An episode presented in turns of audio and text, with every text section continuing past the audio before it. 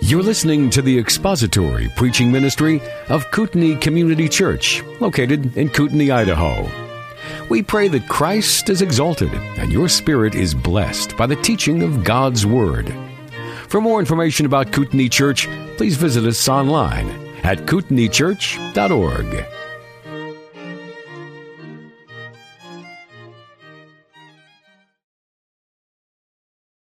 Philippians. We're looking through the book of Philippians and we started in uh, chapter 1 and we are now uh, left off in chapter 1 verse 14. So before we start, I'd like to open in prayer.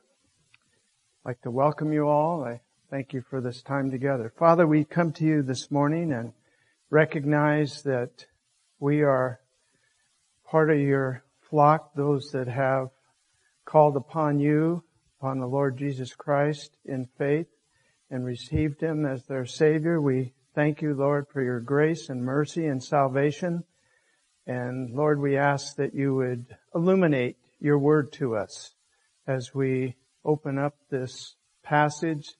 We pray, Father, that it would not only be a study in your word, but it would be practical and it would be uh, applicable in our lives that we would appropriate these truths by your grace and recognize that these are your very word.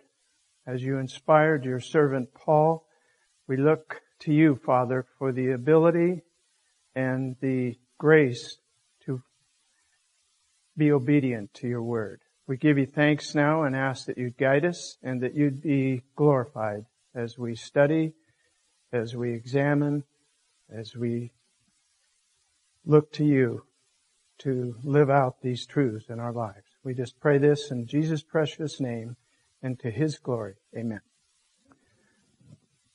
Okay, we uh, have to reflect a little bit as we think of this city of Philippi.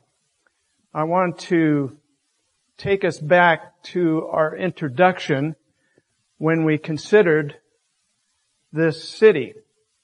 Now, even though it was in the Roman Empire and it was part from the city of Rome, it mimicked Rome in every essential way. They spoke Latin as Rome did. They dressed as the Romans did. They lived out, they had the same currency, a coin that Rome did, and were proud to be Romans even though they were in the city of Philippi. That city consisted primarily of Greeks, although there was uh, several or numerous Jews there. There weren't very many believing Jews, though Paul went first to the Jews and then the Gentiles to proclaim the gospel of Jesus Christ. We have looked now at Paul opening with his prayer for these Philippian saints, his praise for how they have been living their faith in this city, thinking of his imprisonment and their concern for him, he was just rejoicing over the lives that they were living faithfully to the Lord. They continued to proclaim the gospel, which Paul addresses now, but he's also going to address the attitude which separated these believers. So as we left off in 14, I will read that verse and we'll pick it up from there. I'm reading from the New King James. I'll pick up from verse 14. It says, And most of the brethren in the Lord, having become confident of my, by my chains, are much more bold to speak the word without fear. Some indeed preach Christ, even from envy and strife, and some also from goodwill. The former preach Christ from selfish ambition, not sincerely, supposing to add to my affliction to my chains. But the latter out of love, knowing that I am appointed for the defense of the gospel. What then? Only that in every way, whether in pretense or in truth, Christ is preached, and in this I rejoice, Yes, I will rejoice. Well, as we think of Paul having uh, an effect even while he was in prison to bring forth the gospel, he had opportunity with the Praetorian Guard, and we spoke of that last week. He was chained to these guards, and they must have been uh, somewhat overwhelmed by Paul's life. He rejoiced, he sang songs and praise to the Lord, he lifted up prayer for the saints, and I'm sure also for these Praetorian guards. They understood that this man wasn't there because he was a criminal, a thief, or someone that did wrong. He was there because of the proclamation of Jesus Christ. They understood that and they recognized and admired the character that he displayed. Let's remember that he's in there. He's already been sentenced. He wasn't waiting for the trial. He was waiting for the verdict of this trial. He was optimistic, looking forward perhaps to being released, and so he wanted to encourage these believers. As you know, he was going to send this letter back with Epaphroditus. He speaks of that later on in this epistle. And he had a great love for the saints there. Paul uh, wanted to reassure them. He was in hopes, of course, of being released.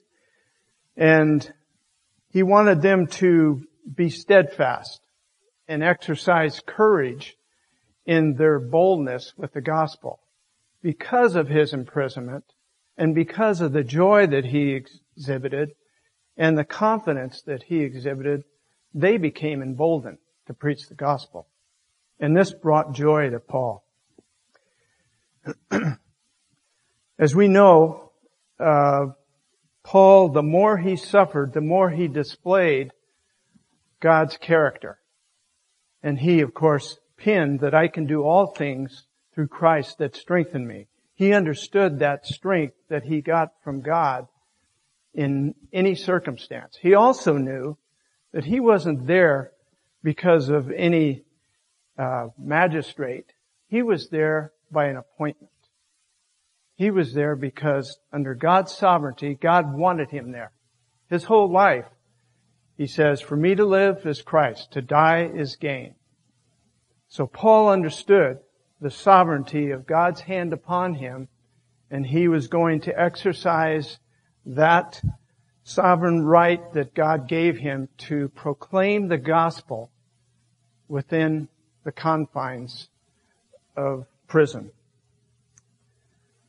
The congregation consisted, as I said, mostly converts from the Gentile world, but Paul, remember, he preached first to the Jews and it says in Acts 28, 24 that some believed, but also some disbelieved.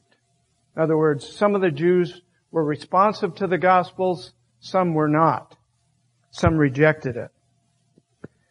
So there probably existed from the first group of believers uh, a fellowship between these Jewish believers and the Gentile believers.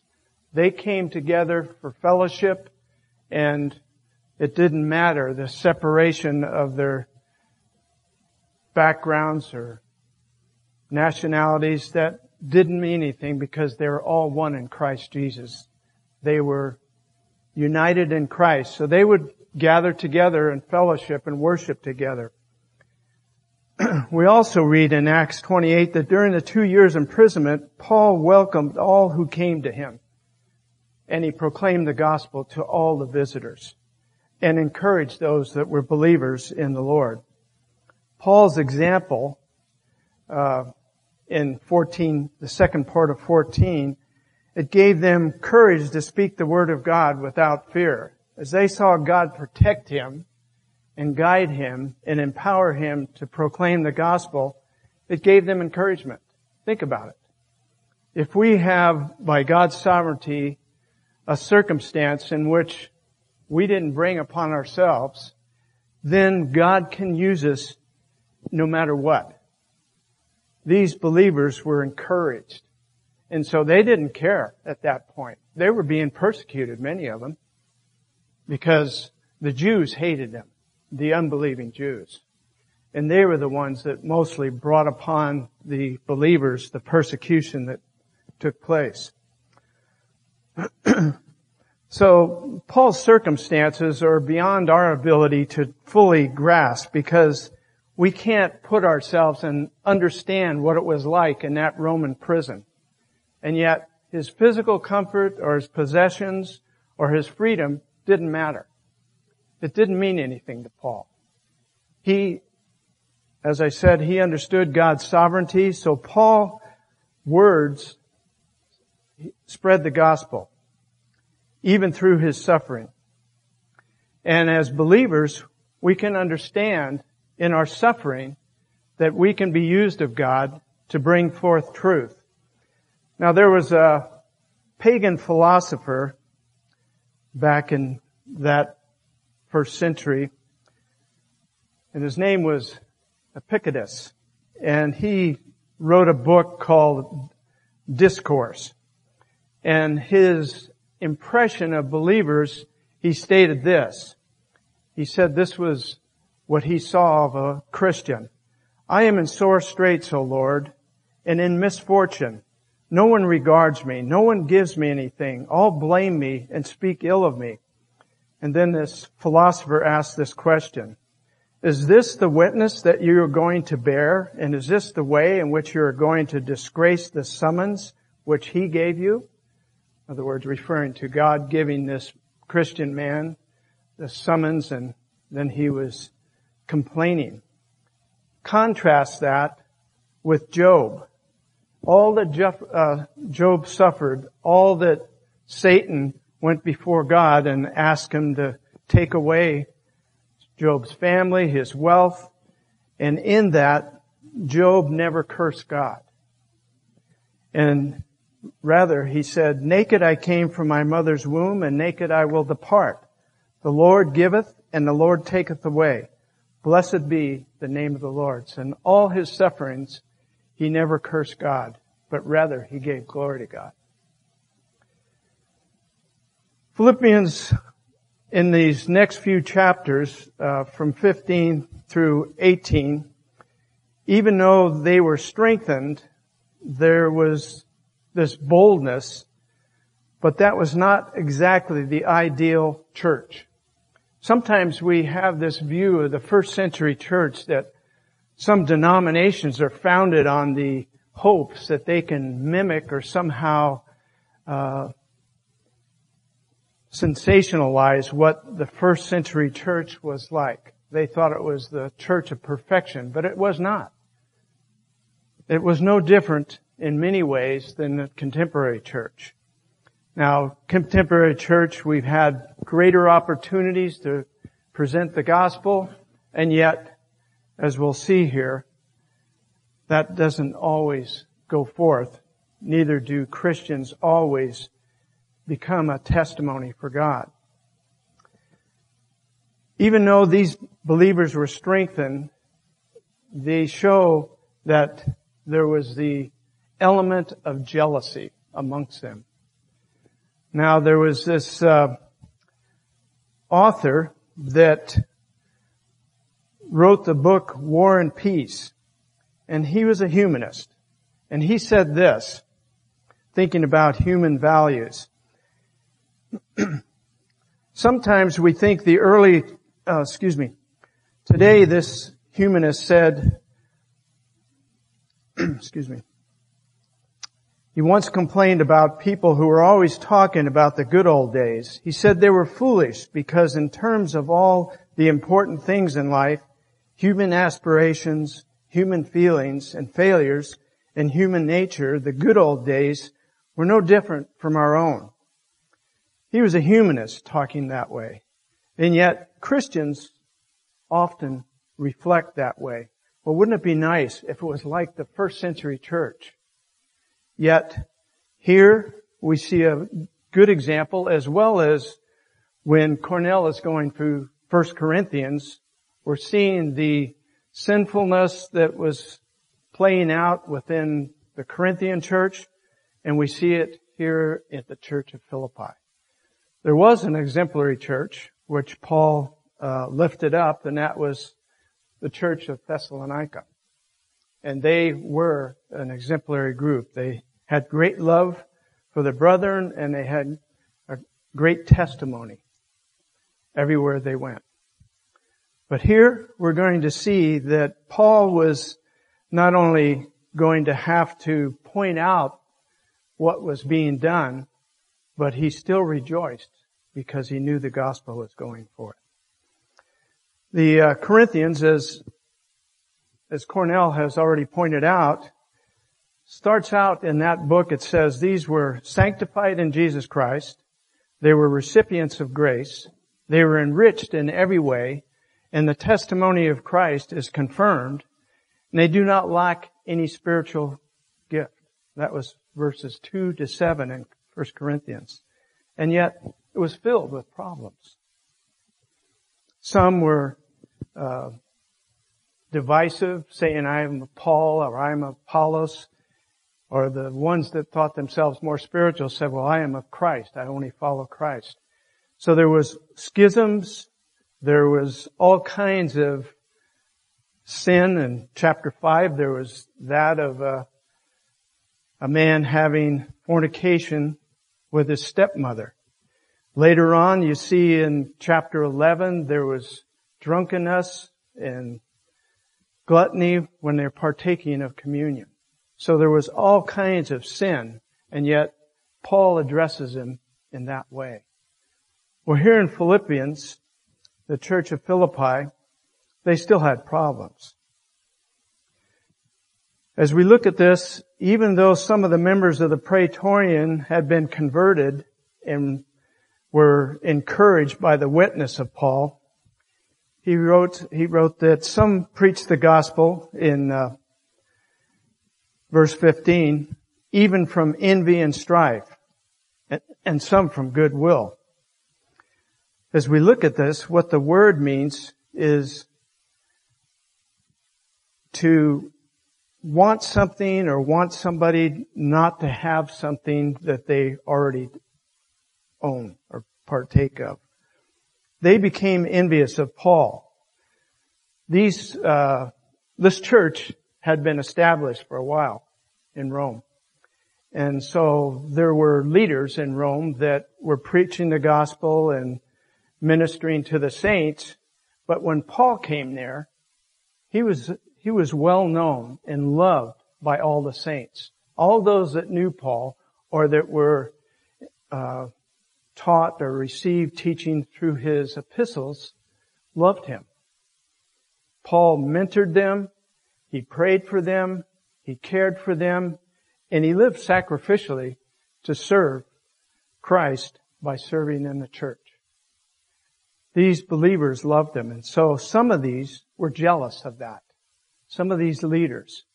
And so what they saw, they wanted to somehow bring some discomfort to Paul through proclaiming the gospel. You'd say, well, how would that be? If somebody's proclaiming the gospel, how could it bring distress to Paul? They thought perhaps that because he was in prison and because he wasn't out there being able to go to every city and minister the gospel, that they would show their superiority. Remember earlier, well, we'll get to this, but Paul was miraculously released when he was, they were trying to capture him when he was in Philippi prior. The Greek word for envy is phthonos. And that is the desire to deprive others of what is rightfully theirs, or to wish they didn't have what they had to a lesser degree. From the context, it seems likely that these uh, jealous or envious individuals were jealous of the apostle. They envied him. You remember, Paul was a great intellect, although he defined himself as weak and unable to speak, but he was a brilliant author of these epistles. God had gifted this man greatly. Even from prior to his conversion, he studied under Gamaliel, one of the greatest teachers of the Hebrews. So he was a Pharisee prior to his conversion. He memorized great lengths of text in the Old Testament. So Paul was a, a scholar in many ways. And these individuals were jealous of that. The word strife refers to contentious spirit or hostility. Like some of Job's friends, they were envious and they wanted to bring charge against Job when he was suffering. The fact was that he was in prison and that surely meant to these scoffers that Paul lacked spiritual power to get out of prison. He no longer had what he had before. So they were criticizing him, they were jealous of him, and they're trying to discredit him. In verse 16, the former preached Christ from selfish ambition, not sincerely, supposing to add affliction to my chains. Well, thinking that Paul's imprisonment somehow would be uh, hindering his ministry was just the opposite. Since Paul knew he was there under the sovereign hand of God, he completely understood that God was going to give him opportunity. So not only was these, some of these Praetorian guards hearing and responding to the gospel, but these same Praetorian guards were carrying it back to Caesar's household. So the gospel was spreading far beyond what he could have done if he wasn't in prison. He was having more of an effect on Caesar's household than he could have if he was not incarcerated. Yet they didn't understand that. Not only were these individuals self-seeking, but even worse, they wanted Paul to be distressed in his imprisonment. But Paul says this, the former preached Christ out of love. I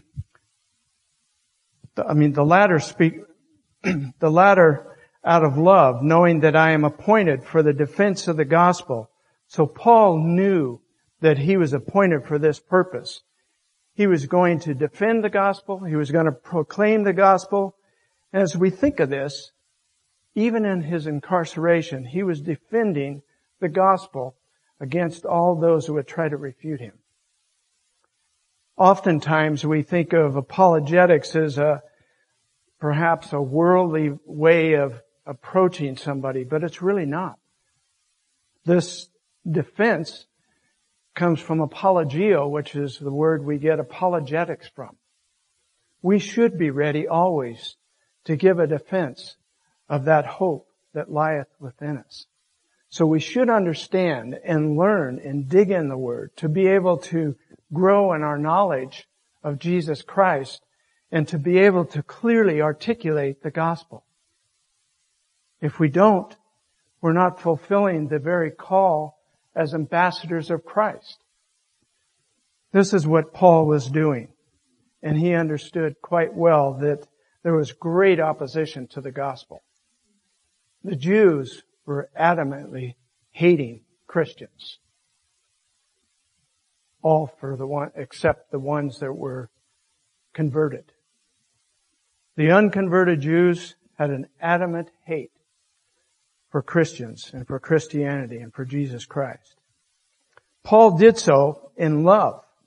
And he knew that they were doing this in love. And when he says love, he's referring to agape love. 1 Corinthians 13, love. And that this is what he was talking about. Though I speak with tongues of men and angels, but have not love, I have become a sounding brass or a clanging cymbal. And though I have the gift of prophecy and understand all mysteries and all knowledge, and though I have all faith so that I could remove mountains, but have not love, I am nothing. So Paul understood the motivation of the gospel is Christ's love as we bring forth the truth of what Christ has done for the lost. Paul very well knew that they were preaching, some of them were preaching in love. The ones that were jealous and preaching out of strife and envy, they were still bringing forth the gospel. We'll see over in chapter 3 that Paul is going to attack the Judaizers, what he refers to as a circumcision. He calls them the dogs. And he attacks them similar to what he did in Galatians. They were not proclaiming a false gospel, these ones that were envy, had envy and strife. They, they had the orthodox gospel. Some authors and some scholars have tried to say, well, these weren't Christians that were doing this. Yes, they were. They brought forth the orthodox gospel, and that's why he said some of the, he's referring to under the category of brethren. He's talking about believers. He's not talking about his Hebrew brethren. He's talking about brothers in Jesus Christ. Some of them preached the gospel out of love. Others did so thinking somehow they would bring distress upon Paul, even though they were uh, bringing forth the Orthodox gospel. We try to understand this, and yet that's the heart of man. It hasn't changed. We as Christians can have wrong motives when we do some form of service or ministry. If we don't have and serve in love in Christ by His grace, it's nothing. It means nothing. And yet, God can still bring forth His Word and it can have transforming power. The gospel. It is the power unto salvation.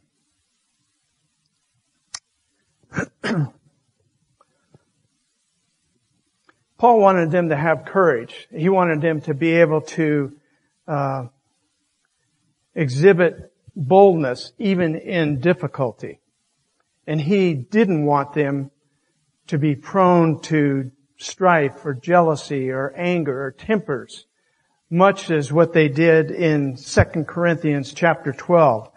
And I'll just take you there because it shows the propensity that we could have if we are in sin. Paul says this in chapter, in 2 Corinthians chapter 12, beginning with verse 20.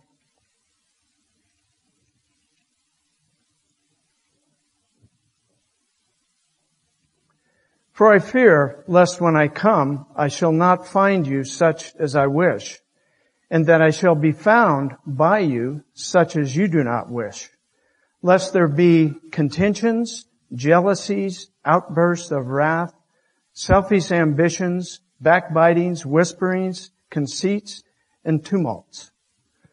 Lest when I come again, my God will humble me among you, and I shall mourn for many who have sinned before and have not repented of the uncleanness, fornication, and lewdness which they have practiced. So Paul here was speaking of the, to the Corinthians, saints, when he said that. D. Martyn Lloyd-Jones says this.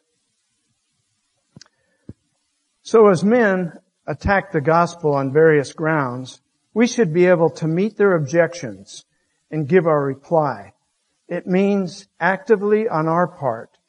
It means studying and familiarizing ourselves with the facts. Nowhere do I find in the New Testament a picture of the church as a body of people who solely spend their time singing and just relating their experiences and having a so-called good time spiritually. Not at all. They are called to the defense of the gospel. The attack is there and we must means a positive exposition and an explanation, a setting forth of the truth above everything else. It means that we must give the proof which we can supply by our lives in our daily living. So, what Martyn Lloyd-Jones was uh, saying there was an admonition to the church that we should be studying God's Word, we should be familiar with God's Word, and we should be able to be uh, able to give an accurate defense of the gospel of Jesus Christ. Not that we can't enjoy the fellowship of the saints and enjoy the sweet fellowship with song and praise and enjoying our fellowship with the brethren. But that's not our first call. Our first call is to glorify God and to be able to bring forth the gospel, to grow in the knowledge of Christ, and to be a vessel for Him. That verse that I referenced earlier, 1 Peter says, sanctify God in your heart, always being ready to give a defense to everyone who asks for a reason for the hope that is in you with meekness and fear. That's a great uh, admonition. But we start with sanctifying. Sanctify, of course, means to be set apart, to set apart ourselves to God. And to have our hearts ready means that we don't any carrying any unconfessed sin or allowing any sin in our lives that we won't repent of and turn from and confess to the Lord. And we also have to exhibit meekness and fear, which is humbling ourselves before the Lord, recognizing we're just vessels. It's God the Holy Spirit that opens hearts. It's God the Holy Spirit that brings salvation. We are just vessels to bring forth His Word. So Paul was encouraged by these saints in Philippi who were bringing forth the gospel. Wasn't a false gospel. It was the gospel. Then he says, what then? Only in every way, verse 18, whether in pretense or in truth, Christ is preached. And in this I rejoice, yea, and will rejoice. When he says, what then? It's a rhetorical question, and then he answers it.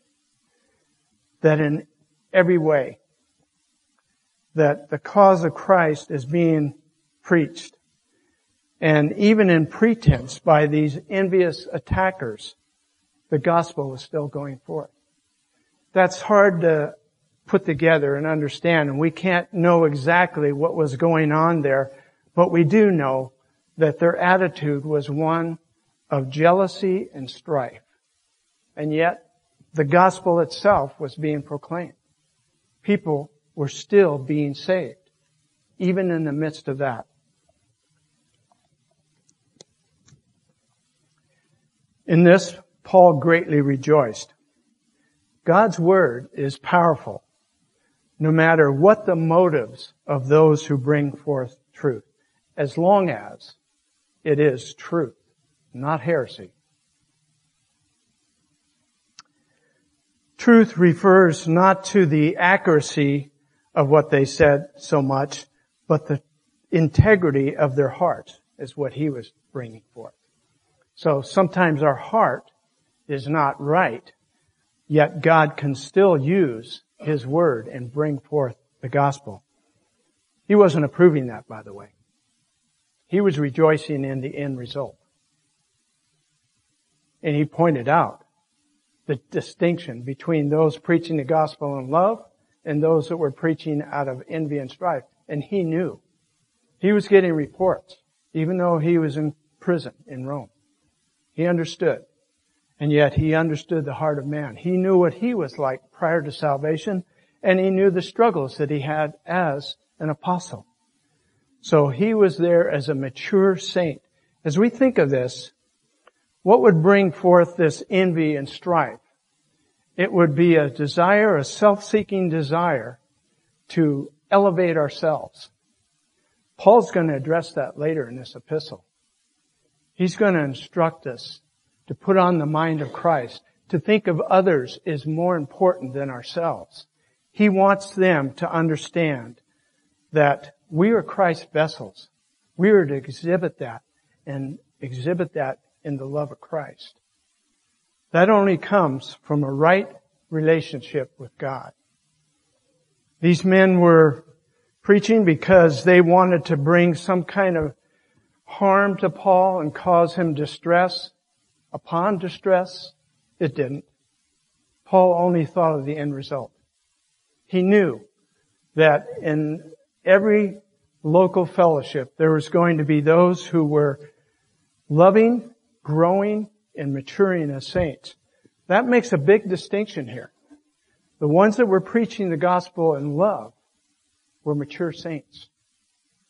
They had a right relationship. They were keeping a right relationship with the Lord. Didn't mean they were sinless, but it meant that their lives were in such a way that the gospel was being claimed and proclaimed in love. Their hearts were right, and they were doing so out of the love of Christ and the love for man. And they had a passion to bring forth the gospel to the lost. They, imagine these Philippian saints. They were Romans, proud people. And yet, when they came to Christ, they were humbled, recognizing who they were. They had to understand their sin and their pride, and they were humbled by that. And as a result, they proclaimed Christ and the gospel with love. These others that were exhibiting this pride and doing it out of envy and strife, it's, I don't understand how they could maintain their posture as a leader somehow, but these, some of these, according to scholars, were leaders in the church in Philippi. So we can see from that that it is a very uh, distressing thing when we see in the body of Christ those that are so proud that they're lifting up themselves rather than Jesus Christ. It is only when we focus on the name and the person of Christ and His glory that you can bring forth the gospel with pure love. Some of them were doing that, some of them were not. Christ was being preached. when we see that things are secure in our lives and things seem to be going well, but in spite of all that, we could have any kind of a circumstance that would change our lives or turn our lives upside down in an instant. Paul understood that. His circumstances didn't disconnect his ability to draw upon God's grace and his love to carry on the ministry of Christ Jesus. Envy and strife caused trouble in Paul's day, and it still does today. Many uh, churches have schisms, and they talking about the universal church. There's all kinds of schisms and problems where people are striving and having contention, and yet even though we have greater opportunity today than ever before, the one commentator says the church has been more irrelevant and more divided than all of church history. Sad commentary. But it relates all the way back as we look at the first century church. It wasn't just now that there was these divisions and irrelevance and the divisions that they see in church. It was all the way back to the first century. So next, next time we carry on with this passage, we're going to be looking at how Paul wants us to consider ourselves, consider others as better than ourselves. And we're to possess the mind of Christ. As we think of these things, we see, uh, and we're blessed to be able to see uh, a close-knit body. And I, I say this because of my love for this body and I know the love that Jim has and the love that Dave has and the love that Cornell has. It isn't always that way in local churches. And I say that out of sadness, but it's also based on biblical history and biblical truth. We are blessed and it's only when you're centered on the Word of God and you're focused on the Word of God and not just learning the Word of God, taking in some academic understanding, but it's in the practice of God's Word by His grace that we can carry out the ministry that God's called us to. Let's close in prayer. Heavenly Father, we thank you, Lord, that you are sovereign. And regardless of our circumstances, you have placed us in this time, in this century, for your sovereign purposes. We know that uh, everything that happens is under your sovereign providence. So we call upon you, Lord, to enable us to be responsive to your word, to be obedient to your word, and we're not, when we're not, Father, we pray that we would be convicted by your Spirit through your word to bring us to repentance and restoration with you. I thank you, Father, that you proclaim all the truths of what you are, who you are, and what you have done. And to be able to give us examples from your word of where we can fail and where we can have spiritual direction through Christ Jesus. We ask that you be glorified now as we continue to worship you as the word is preached and proclaimed. And as we sing song and praises to you, Father, we pray that all we do would bring glory to your name. And we pray this in Jesus' precious name. Amen.